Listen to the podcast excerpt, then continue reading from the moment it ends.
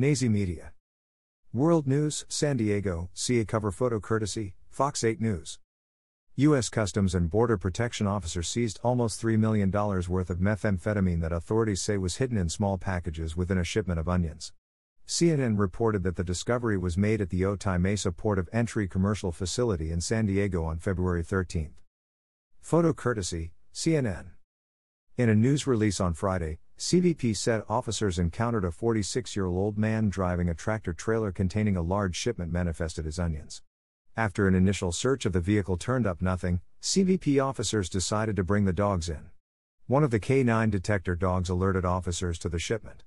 1,197 packages of meth.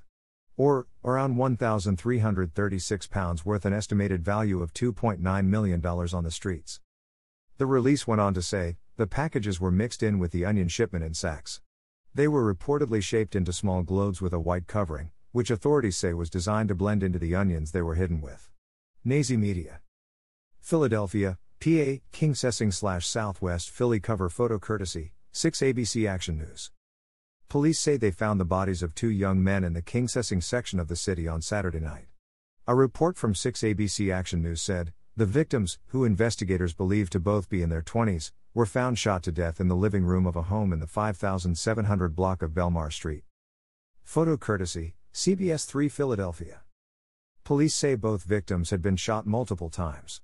Police also say there was a broken firearm and an undisclosed amount of narcotics found near the bodies of the young men. No arrests have been made in the apparent double homicide so far.